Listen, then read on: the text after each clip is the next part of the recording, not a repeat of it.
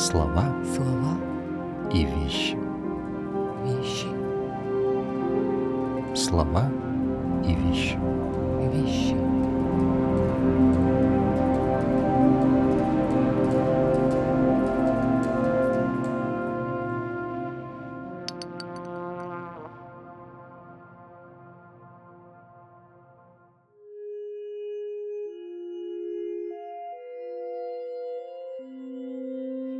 Ежели существует темная сила, которая враждебно и предательски забрасывает в нашу душу петлю, чтобы потом захватить нас и увлечь на опасную губительную стезю, куда мы бы иначе никогда не вступили. Ежели существует такая сила, то она должна принять наш собственный образ, стать нашим «я». Ибо только в этом случае уверуем мы в нее и дадим ей место в нашей душе, необходимое ей для ее таинственной работы.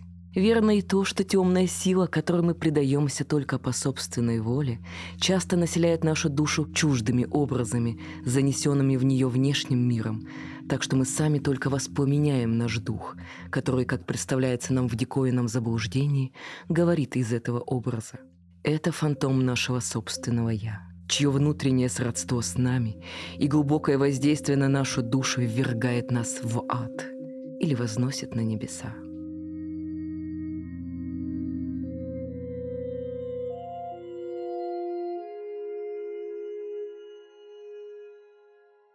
Это строки из новеллы «Песочный человек», которая входит в цикл «Ночные этюды». Гофман написал их более 200 лет назад. Немецкий автор был романтиком, и к его художественным открытиям принадлежит так называемое романтическое двоемирие. Обычно его понимают как противопоставление мира бюргеров, чьи интересы лежат исключительно в материальной плоскости, и мира проклятого поэта, гордого одиночки, бросающего вызов обывательскому укладу жизни и образу мыслей. Однако у двоемирия есть не только социальный план, но и скрытый, психологический. Борьба двух начал идет внутри героя, и полем битвы служит его душа. Что же это за темная сила? У нее, как мы видим из фрагмента, есть несколько характеристик. Во-первых, она невероятно могущественна.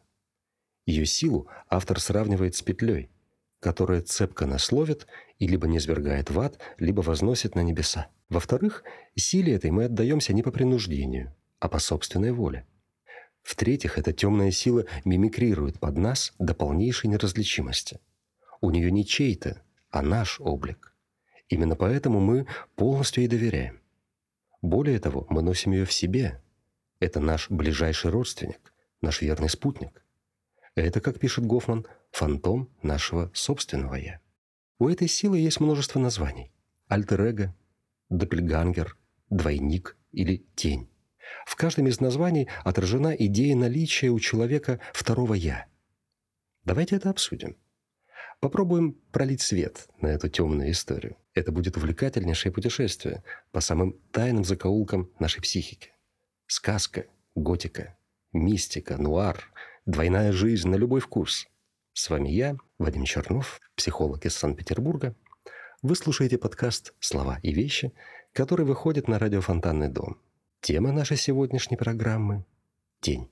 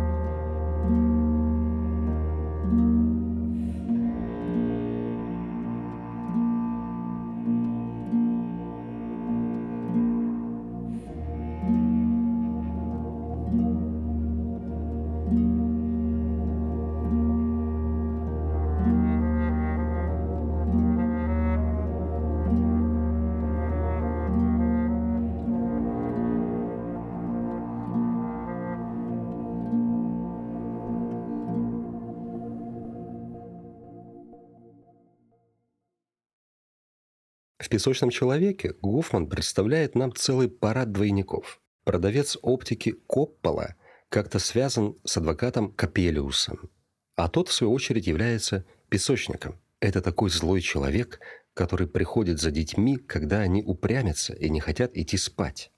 Он швыряет им в глаза пригоршню песку, так что они заливаются кровью и лезут на лоб, а потом кладет ребят в мешок и относит на луну на прокорм своим дедушкам, что сидят там в гнезде, а клювы-то у них кривые, как у сов, и они выклевывают глаза непослушным человеческим детям, как объясняет главному герою Натанаэлю его старая нянюшка. Возлюбленная Натанаэля Клара пытается втолковать ему, что Капелиус живет только в его сердце и способен оказывать свое дьявольское действие, лишь покуда герой в него верит. Натанаэль отвергает объяснение Клары, обвиняет ее в том, что она не способна понять его пылкой души. В запальчивости кричит ей, что она бездушный проклятый автомат, и влюбляется в неземные прелести другой девушки, Олимпии. Но именно Олимпия и оказывается автоматом, ожившей механической куклой. Натанаэль сходит с ума и кидается вниз с башни городской ратуши, и башня эта, конечно же, бросала на рынок исполинскую тень. В красивой и грустной сказке Ганса Христиана Андерсона тема получает развитие. Сказка таки называется «Тень». Один ученый приехал из холодной страны в жаркую, а солнце там так жгло, что чувствовал он себя как в раскаленной печке и лишний раз носу не показывал на улицу. Но как только наступал вечер и в комнату вносили свечи, ученый приходил в себя, а тень его раскидывалась во всю стену и даже захватывала часть потолка. Оживал и город. Люди выходили на прогулку, улицы освещались тысячами огней. Тихо было лишь в одном доме. Нежилым при этом он не был. На балконе красовались чудесные цветы. И вот, влеком любопытством, ученый в шутку попросил свою тень отправиться туда. Все разузнать, вернуться и рассказать об увиденном. Тень так и сделала, но не вернулась. Ученый уехал домой в свою холодную страну. Там его снедали печаль и заботы, ведь писал он об истине, добре и красоте, но люди ничуть не хотели разбираться в этих скучных предметах. Наконец он совсем расхворался.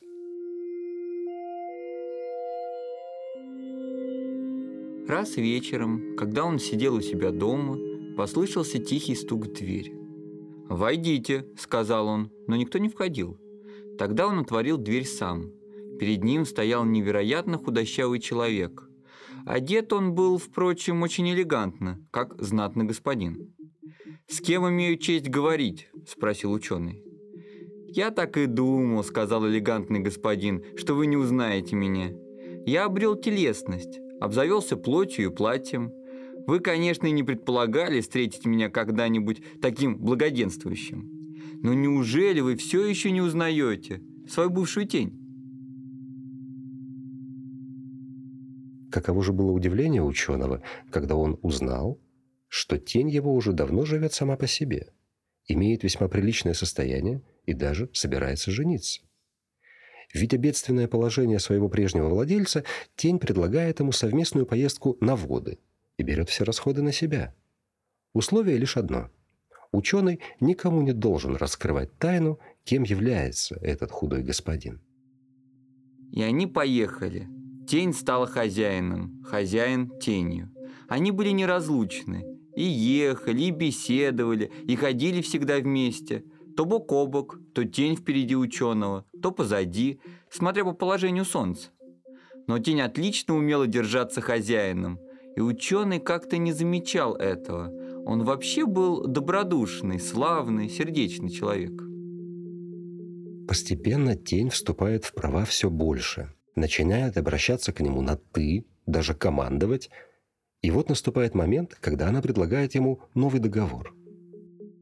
«Послушай, старина», — сказала тень ученому, «теперь я достиг верха счастья и могущества человеческого, и хочу сделать кое-что и для тебя. Ты останешься при мне, будешь жить в моем дворце, разъезжать со мной в королевской карете и получать сто тысяч риксдаллеров в год. Но за это Позволь называть тебя тенью всем и каждому. Ты не должен и заикаться, что был когда-то человеком. А раз в год, в солнечный день, когда я буду восседать на балконе перед народом, ты должен будешь лежать у моих ног, как и подобает тени. Надо тебе сказать, я женюсь на принцессе. Свадьба сегодня вечером. «Нет, это уж слишком!» – воскликнул ученый. «Я этого не хочу и не сделаю. Это значило бы обманывать всю страну и принцессу. Я скажу все. Скажу, что я человек, а ты только переодетая тень». «Тебе никто не поверит», – сказала тень. «Ну, будь же благоразумен, не то кликну стражу». «Я пойду прямо к принцессе», – сказал ученый. «Ну, я-то попаду к ней прежде тебя», – сказала тень, «а ты отправишься под арест». Так и вышло. Стража повиновалась тому, за кого, как все знали, выходила замуж принцесса.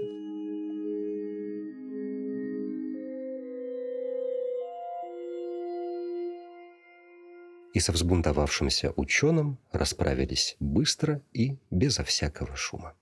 Тень у Андерсона вырастает настолько, что постепенно замещает своего владельца. Так о чем же эта сказка? В чем ее намек? Давайте не будем торопиться с выводами, ведь впереди у нас припасены еще несколько любопытных случаев. Пока что сойдемся на том, что с тенью шутки плохи. Иначе сам не заметишь, как станешь тенью своей тени. А потом она же посадит тебя под стражу, объявит приговор и казнит.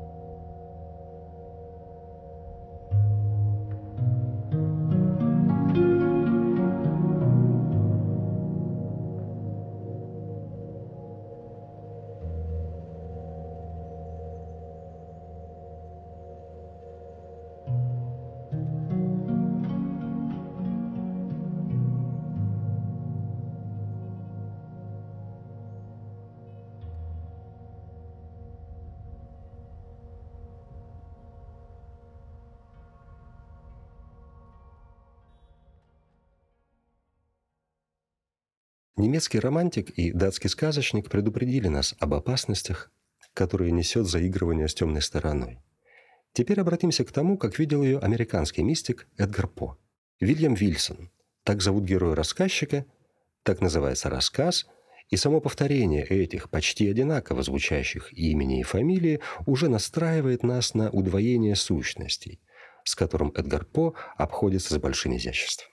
Вспоминая учебу в частной школе, Вильям Вильсон отмечает, что благодаря своему пылкому и властному характеру он сделался лидером и приобрел влияние на всех своих однокашников, за одним исключением.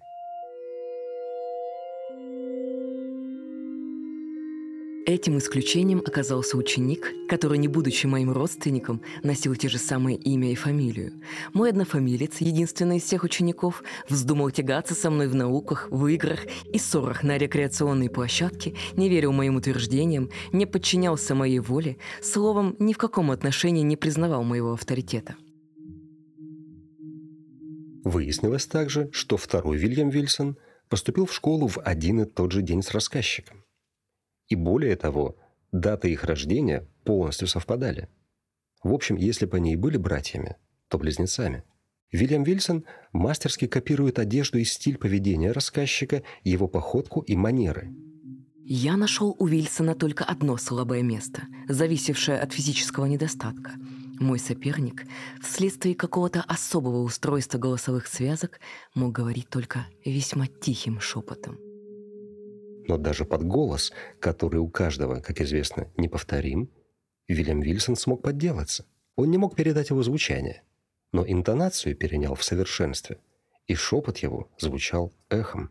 Когда рассказчик пытается определить свои чувства к нему, то говорит, что при всех неприятностях, причиняемых этим соперничеством, он решительно не мог его возненавидеть и испытывал к нему уважение, почтение с примесью страха и несказанное любопытство. Как жестоко терзал меня этот двойник, я и передать не в силах. Мне почудилось в его тоне, в его наружности нечто такое, что сначала поразило меня, а потом глубоко заинтересовало, пробудив в моей душе смутное ощущение, будто мы уже встречались с этим человеком когда-то давно, в бесконечно далекие времена. Наконец рассказчик покидает прежнюю школу, поступает в Итон, где погружается в водоворот безумного разгула и гнусного распутства – как сам он его характеризует, а затем в Оксфорд, где становится карточным шулером. Во время действительно крупной игры в зал вдруг входит незнакомец и низким, тихим, слишком хорошо знакомым мне шепотом, звук которого потряс меня до мозга костей, обращается к присутствующим с предложением обыскать Вильяма Вильсона, а затем тотчас же исчезает. Мошенничество с картами раскрывается, и под презрительное молчание герой покидает самый распущенный университет Европы. С тех пор двойник начинает преследовать его неотступно. Правда, замечает рассказчик, двойник нарушает лишь те планы и действия, осуществление которых могло бы привести к самым прискорбным последствиям. Я не мог не заметить также, что мой мучитель, продолжая до мелочей и с изумительной точностью подражать моему облику, ухитрялся являться так, что я ни разу не видел его лица.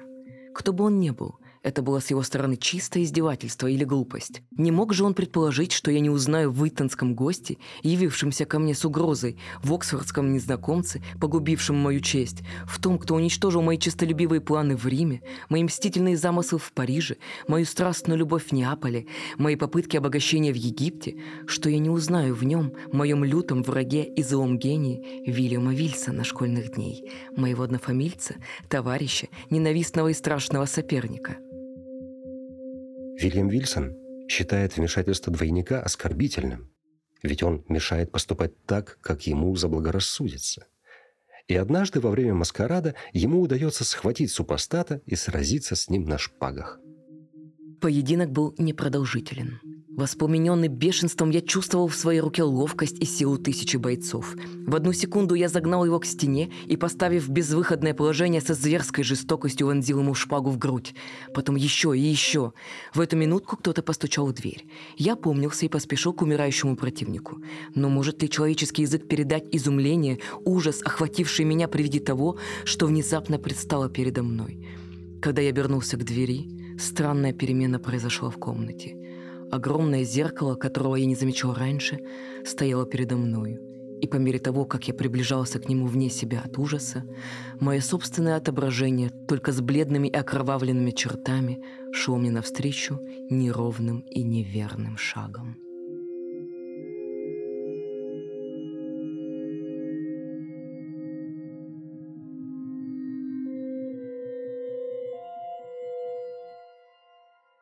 Такова последняя сцена этой драмы. Вильям Вильсон понимает, кем был его двойник, лишь в момент смерти.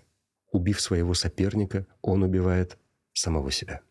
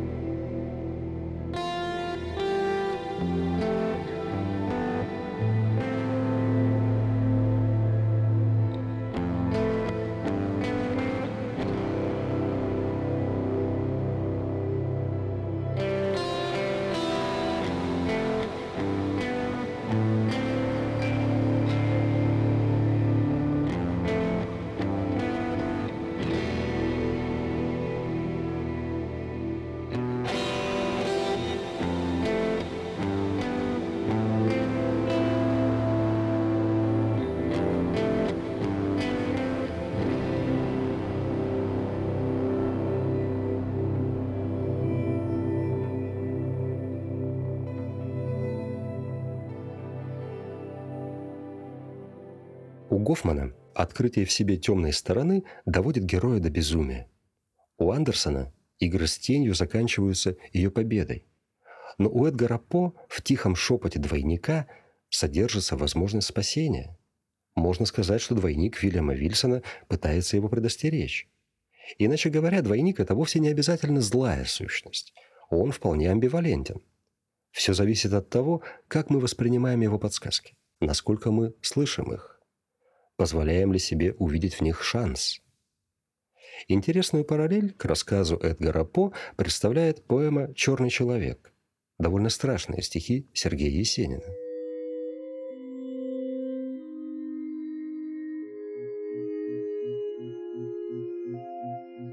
Друг мой, друг мой, я очень и очень болен. Сам не знаю, откуда взялась эта боль.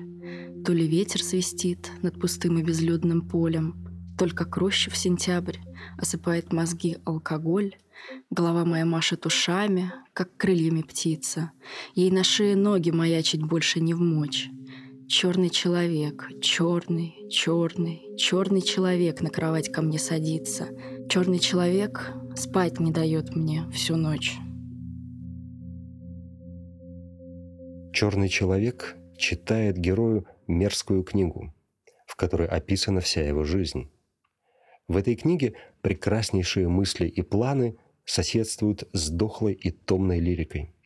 В ней желтоволосый рязанский мальчик из простой крестьянской семьи становится известным поэтом, а еще авантюристом, жуликом и вором, так бесстыдно и нагло обокравшим кого-то.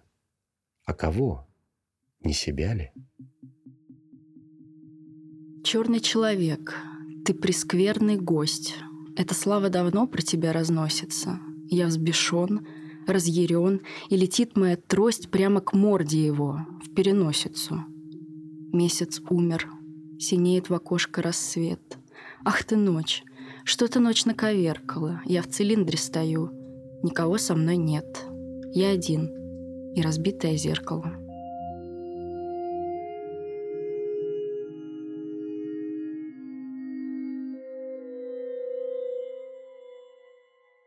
Лирический герой Есенина открывает все перечисленные сущности в себе. Их вереница проходит по строкам этого совсем небольшого по объему текста и создает потрясающий эффект. Голубоглазый мальчик из страны метелей смотрит на себя, ставшего прохвостом и забулдыгой, и видит, что это один и тот же человек ему невыносимо. Вильям Вильсон в порыве бешенства заколол своего двойника и лишь тогда обнаружил, кем он был – Есенин приходит к похожему выводу. Черный человек, последний персонаж в галерее его двойников, это не какой-то зловещий призрак. Это он сам.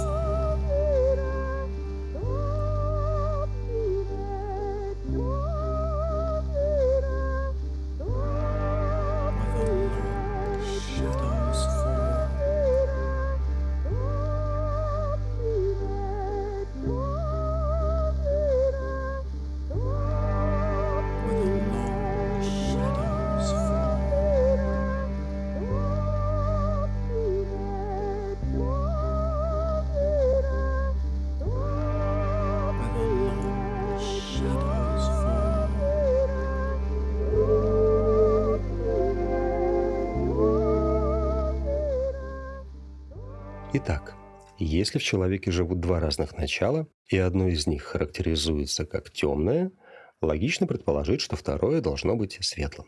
Иначе говоря, речь идет о добре и зле. Роберт Льюис Стивенсон блестяще выразил эту идею в своей повести «Странная история доктора Джекила и мистера Хайда». Вот их портреты. Генри Джекил – это крупный, хорошо сложенный, моложавый мужчина лет 50, с лицом, быть может, не совсем открытым, но бесспорно умным и добрым. Эдвард Хайт был бледен и приземист, производил впечатление урода, улыбался крайне неприятно, держался как-то противоестественно и робко, и в то же время нагло. А голос у него был сиплый, тихий и прерывистый. Что общего в этих людях? Казалось бы, ничего. Однако это один и тот же человек. Рассуждая о природе такого соединения, автор приходит к утверждению, что человек не един и даже не двойствен. «Я беру на себя смелость предсказать, — пишет Джекил в предсмертном письме, — что в конце концов человек окажется общиной, состоящей из многообразных, не схожих и независимых друг от друга сочленов. Он изобретает волшебный эликсир, способный вызывать к жизни свою противоположную сущность, и ставит эксперимент на себе. И вот добропорядочный доктор становится свирепым убийцей. Но зачем такой эксперимент ему вообще понадобился? Не только же из научного интереса. В ответе на этот вопрос находится самое сильное и психологически достоверное место этой фантастической истории. Просто сказать, что в мире есть добро и зло, и что в человеке они соединяются, было бы откровенной банальностью. Стивенсон показывает, что все худшее в человеке воплощается благодаря его потребности быть хорошим. Джекил так и говорит. «Я стал тем, чем стал, не из-за своих довольно безобидных недостатков, а из-за бескомпромиссности моих лучших стремлений».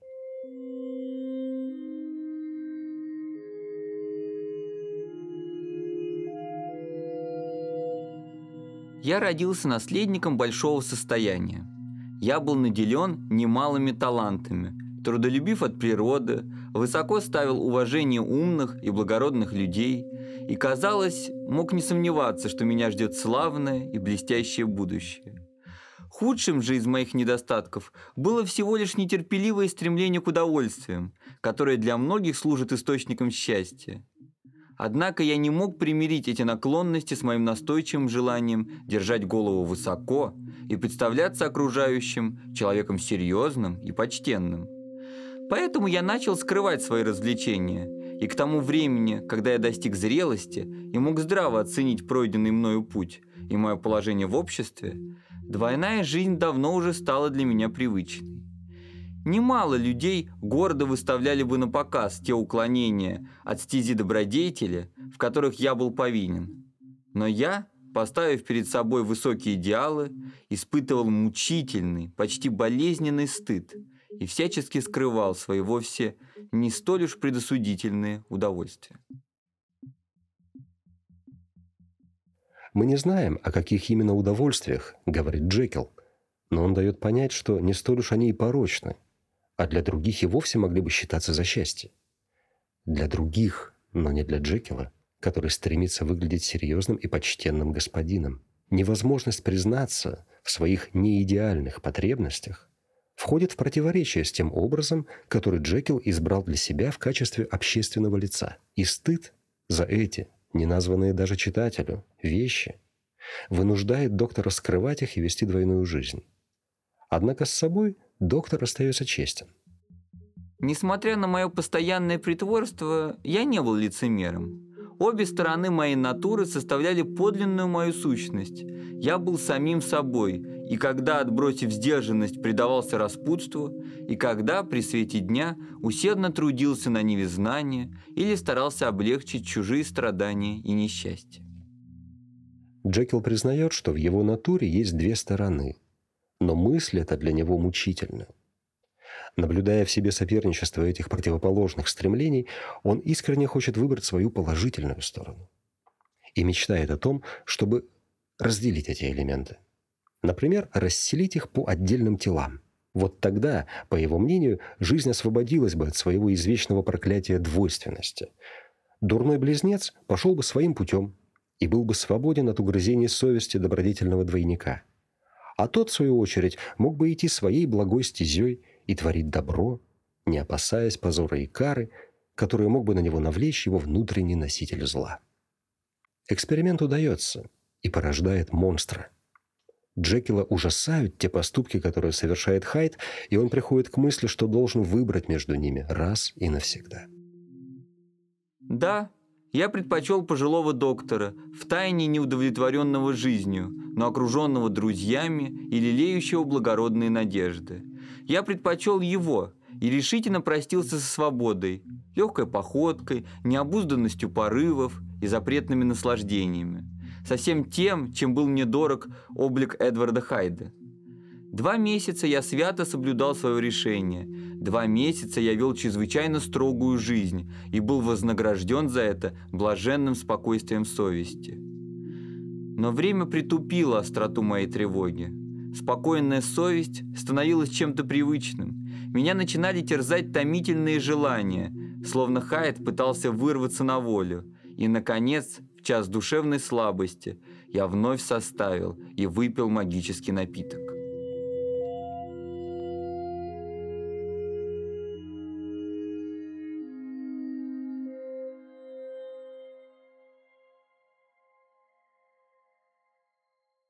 Намерения Джекила были благими, но, как известно, именно ими вымощена дорога в ад. Человек действительно не един и даже не раздвоен, а множествен. Но это не отменяет стремление к целостности. Психолог и юнгианский аналитик Роберт Джонсон считает, что мы рождаемся цельными. Но культура требует, чтобы мы развивали и показывали лишь ту часть себя, которую принято считать хорошей. Жизнь в обществе требует от нас соблюдать определенные правила поведения и следовать моральным нормам. Но это же означает, что все несоответствующее им уходит в тень. Джонсон предлагает посмотреть на человека как на простые детские качели. Представьте себе доску, которая лежит на бревне. Приемлемые, социально одобряемые черты личности мы красиво раскладываем на правой стороне доски, пусть все их видят. А неприемлемые и неодобряемые сваливаем на левую и чем-нибудь прикрываем. Нечего там разглядывать. Так вот, чтобы человек находился в состоянии равновесия, эти качели должны быть сбалансированы. Слева и справа одинаковый вес, содержимое которого известно и видно. А еще они не должны быть перегружены, чтобы не сломаться посередине. Потому что середина – это и есть место цельности человека. Доктор Джекил поместил на правую сторону 9 десятых своих качеств. Все то, что состояло из труда, благих дел и самодисциплины. А на левую сторону всего лишь одну десятую того, что считал злом – Вроде бы добро по этой логике должно было перевесить. Но все произошло с точностью да наоборот. Адский близнец, находясь в бездействии, накопил сил, вырвался наружу и уничтожил своего брата. Однако мы с вами можем стремиться к тому, чтобы уравновесить эти качели, понимая, что все в мире состоит из противоположностей – света и тьмы, верха и низа, созидания и разрушения. И без встречи со своим двойником этот баланс построить невозможно. Поэт Федор Сологуб нашел очень удачный образ для этой диалектики. Чертовы качели. Тени косматой ели над шумной рекой Качает черт качели мохнатой рукой. Качает и смеется вперед-назад, вперед-назад. Доска скрипит и гнется, а сук тяжелый трется натянутый канат. Снует с протяжным скрипом шатучая доска, и черт хохочет, с хрипом хватаясь за бока. Держусь, томлюсь, качаюсь, вперед-назад, вперед-назад. Хватаюсь и мотаюсь, и отвести стараюсь от черта томный взгляд. Над верхом темной ели хохочет голубой. Попался на качели? Качайся, черт с тобой. В тени косматой ели визжат, кружась гурьбой. Попался на качели, качайся, черт с тобой. Я знаю, черт не бросит стремительной доски, пока меня не скосит грозящий взмах руки, пока не перетрется, крутяся конопля, пока не подвернется ко мне моя земля. Взлечу я выше ели, и лбом о землю трах, качай же, черт, качели, все выше, выше. Ах, В разработке темы двойника особое место принадлежит Гайто Газданову. Осетин по происхождению, он родился в Петербурге, воевал в гражданскую, а было ему тогда 16 лет. Затем эмигрировал в Париж, где работал грузчиком в порту, слесарем на заводе «Ситроэн», таксистом, репетитором, журналистом, и одновременно с этим он был писателем высочайшего уровня, которого Бунин ставил в один ряд с Набоковым. Роман Газданова «Призрак Александра Вольфа» захватывающее чтение. Этакий философско-психологический детектив. Повествование устроено крайне занимательно. Действие начинается на юге России в последние дни гражданской войны и напоминает Истерн. Здесь, измученный жарою, бессонницей и жаждой рассказчик встречает на пути неизвестного ему человека. И между ними происходит что-то вроде дуэли. Незнакомец стреляет в него, но промахивается. И тогда в ответ стреляет рассказчик. Затем сюжет переносится в прохладный Париж русской эмиграции, где разворачивается любовная история. К финалу повествование переходит в стремительно несущийся нуар с погонями и неожиданной развязкой. Рассказчик постоянно возвращается к давнему эпизоду времен своей молодости, и весь этот калейдоскоп событий сопровождается его рефлексией над сущностью человека и бытия вообще. Газданов наделяет своего героя автобиографическими чертами. В момент убийства ему тоже 16 лет. И отмечает в нем какую-то изначальную двойственность.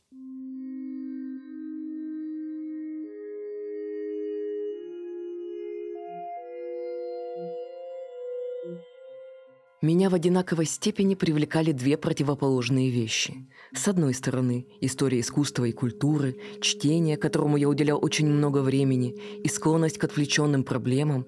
С другой стороны, столь же неумеренная любовь к спорту и всему, что касалось чисто физической, мускульно-животной жизни. Я едва не надорвал себе сердце гирями, которые были слишком тяжелы для меня. Я проводил чуть ли не полжизни на спортивных площадках, участвовал во многих состязаниях и вплоть до последнего времени предпочитал читал футбольный матч любому театральному спектаклю. Но это все как и то, что я постоянно бывал в обществе воров и вообще людей, находившихся на временной свободе, от одной тюрьмы до другой не имело, казалось бы, особого значения, хотя и тогда уже можно было предполагать, что одинаково неизменная любовь к таким разным вещам, как стихи Бадлера и свирепая драка с какими-то хулиганами, заключает в себе нечто странное – Однажды ему попадается сборник рассказов неизвестного английского автора. Его зовут Александр Вольф, и уже в самом его имени есть нечто двойственное. Способность человека превращаться в волка известна нам из мифологии. Таких героев называли волкодлаками, вервольфами, ликантропами или просто оборотнями. Книга Вольфа называется «Я приду завтра». И в ней есть рассказ «Приключения в степи» с эпиграфом из «Повести скалистых гор» Эдгара По. Подо мною лежит мой труп со стрелой в виске. Герой Газданова поражен этим рассказом, потому что в нем с точностью до мельчайших деталей воспроизводится тот давний эпизод на юге России. Никто не мог знать о нем, потому что в той ситуации участвовали двое, без свидетелей. Если это фантазия, то совершенно невероятная, граничащая с откровением или телепатией. Если же этот рассказ имеет отношение к действительности, то написать его мог только один человек. Тот, который был убит тогда. В итоге рассказчик встречается с Александром Вольфом, и выясняется, что оба они, во-первых, влюблены в одну и ту же женщину, а во-вторых, что автор сборника с жутковатым названием «Я приду завтра» – тот самый труп. Или выживший, или призрак. Но он точно существует. Конечно, я пересказываю сверхкратко, но даже в моей версии вы слышите, насколько миражно устроена художественная реальность этого замечательного романа, как в ней отражаются и двоятся события и люди. Я думал о том, что Вольф стал для меня невольным олицетворением всего мертвого и печального, что было в моей жизни. К этому прибавлялось еще сознание моей собственной вины. Я чувствовал себя почти как убийца, потрясенный только что совершенным преступлением у трупа своей жертвы. И хотя я не был убийцей, а Вольф не был трупом, я не мог отделаться от этого представления.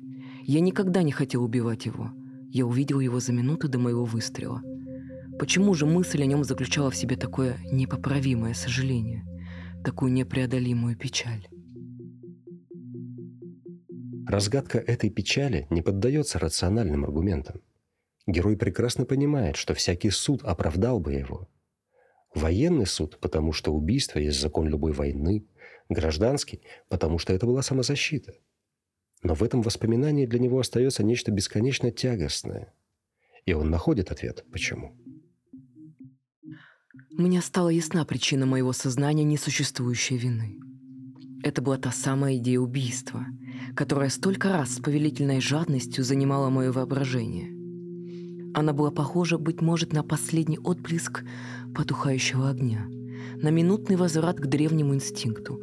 Это было своеобразным проявлением закона наследственности. И я знал, что у меня было много поколений предков, для которых убийство и месть были непреложной и обязательной традицией. И это соединение соблазна и отвращения, эта неподвижная готовность к преступлению, по-видимому, существовало во мне всегда. И, конечно, понимание этого было предметом тягостного сожаления, которое я сейчас испытывал. Мысль о Вольфе была сильнейшим воспоминанием об этой особенности, преступной подробности моей душевной биографии. Если бы не существовало Вольфа, Она могла бы остаться в области моего воображения, и у меня могла бы быть утешительная иллюзия, что все это только результат моей фантазии, и если бы это должно было произойти в действительности, я бы нашел в себе достаточно душевной силы, чтобы удержаться от последнего и безвозвратного движения. Существование Вольфа лишало меня этой тщетной иллюзии.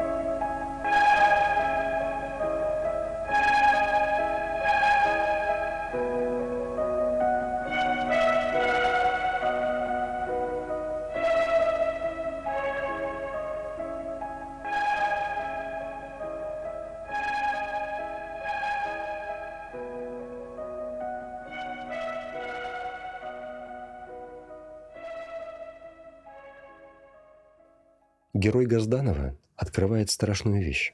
В его тени находится убийца. И Александр Вольф страшен не тем, что он призрак, а тем, что он точно такой же убийца. И вообще все люди, все мы как род несем в себе это изначальное проклятие.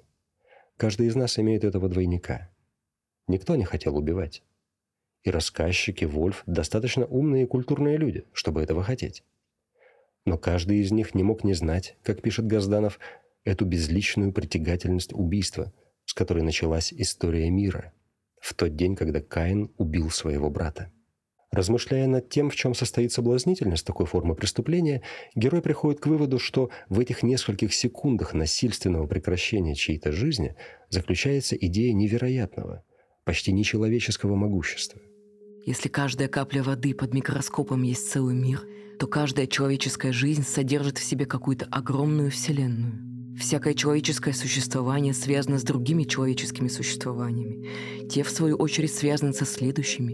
И когда мы дойдем до логического конца этой последовательности взаимоотношений, то мы приблизимся к сумме людей, населяющих громадную площадь земного шара.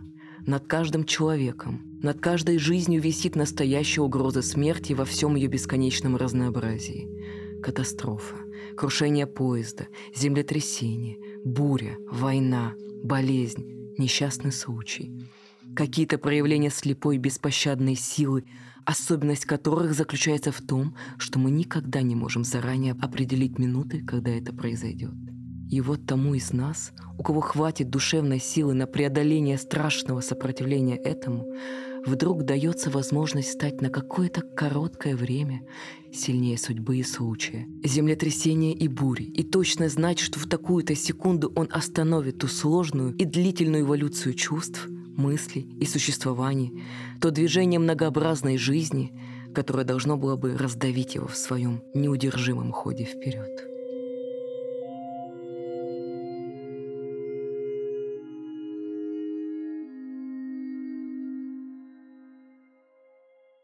Тень может обладать колоссальной властью. И если мы не знакомы с ней, то ее появление может иметь разрушительные последствия. Как для одного человека, так и для человечества вообще.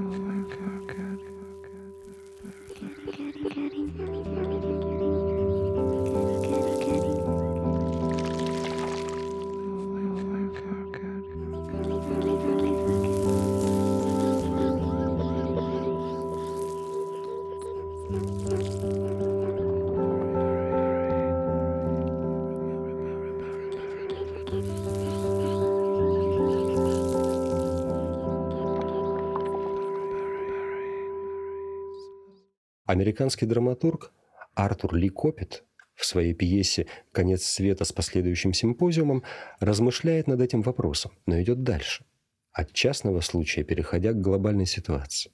Главное действующее лицо, писатель по имени Трент, сидит без денег и без работы, и вдруг получает заказ на пьесу от некого мистера Стоуна, а вместе с тем щедрый задаток. А в перспективе еще более впечатляющий гонорар. Обрадованный авансом, Трент соглашается не глядя но, ознакомившись с тех заданием, понимает, что ему предстоит написать текст ни много ни мало о ядерном апокалипсисе. Дальше начинаются творческие и душевные муки Трента. Он то порывается вернуть Стоуну деньги, считая, что из этой идеи невозможно выжать ничего путного, то наоборот бросается писать, но искренне не знает, как найти подход к столь нетривиальной для театральной постановки теме. Чтобы разобраться в вопросе, он проводит серию встреч с учеными, военными и бизнесменами, которые занимаются ядерной программой. И то, что он узнает, ужасает его своей абсурдностью и парадоксальностью. Никто не хочет ядерной войны. Но именно поэтому она может произойти. И еще более ужасно то, что причина этого даже не политические, а сугубо человеческие. Вот что говорит об этом мистер Стоун в финале пьесы Копита –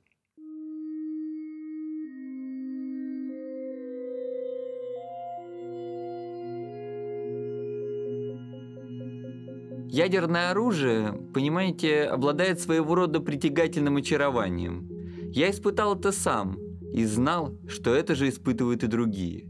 Когда подходишь к этому с точки зрения ученого, нельзя отрешиться от мысли, что вот здесь, так сказать, в твоих руках – это возможность освободить энергию, которая рождает звезды, возможность заставить ее выполнить твою волю, творить чудеса, поднять в небо миллионы тонн скал и добыть всю эту силу из вещества размером с наперсток.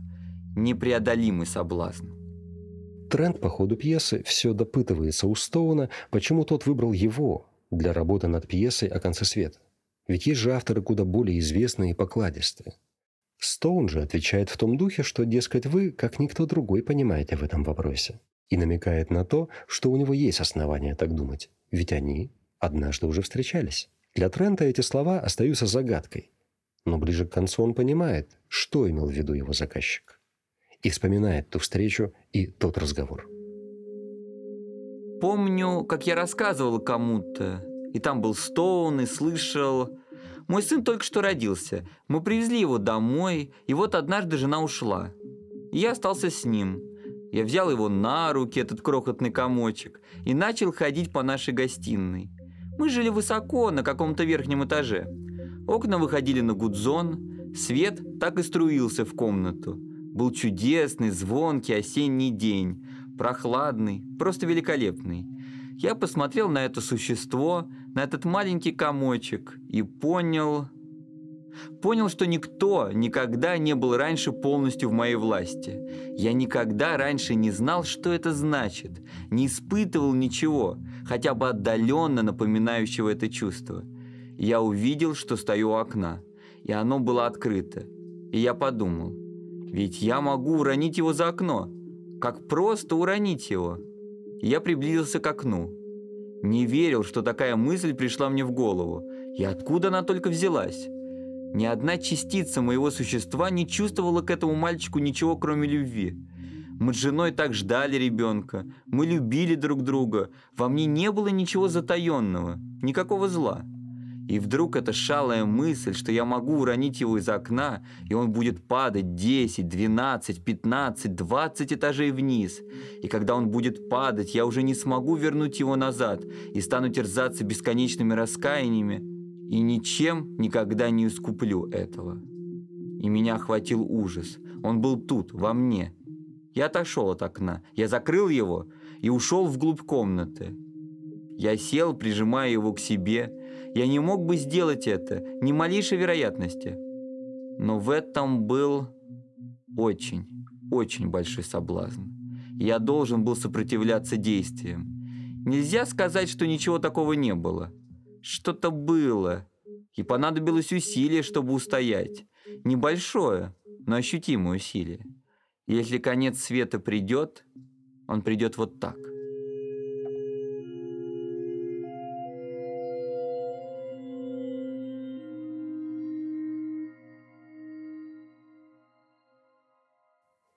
Подытожим. В тени скрывается идея власти. Не только она, но и она в том числе.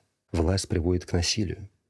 Будучи доведенной до предела, эта идея включает в себя возможность уничтожить все живое. Помните, мы говорили о качелях и о весах?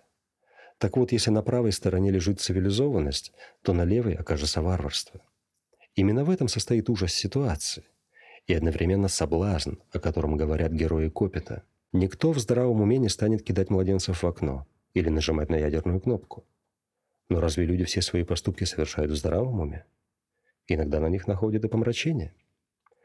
И тогда от невинной сказки об отделившейся тени мы логично и неизбежно придем к возможности ядерной войны. Правда в том, что Александр Вольф не был призраком, а песочный человек, черный человек и второй Вильям Вильсон как таковые никогда не существовали. И в то же время нельзя сказать, что ничего такого не было. Что-то было.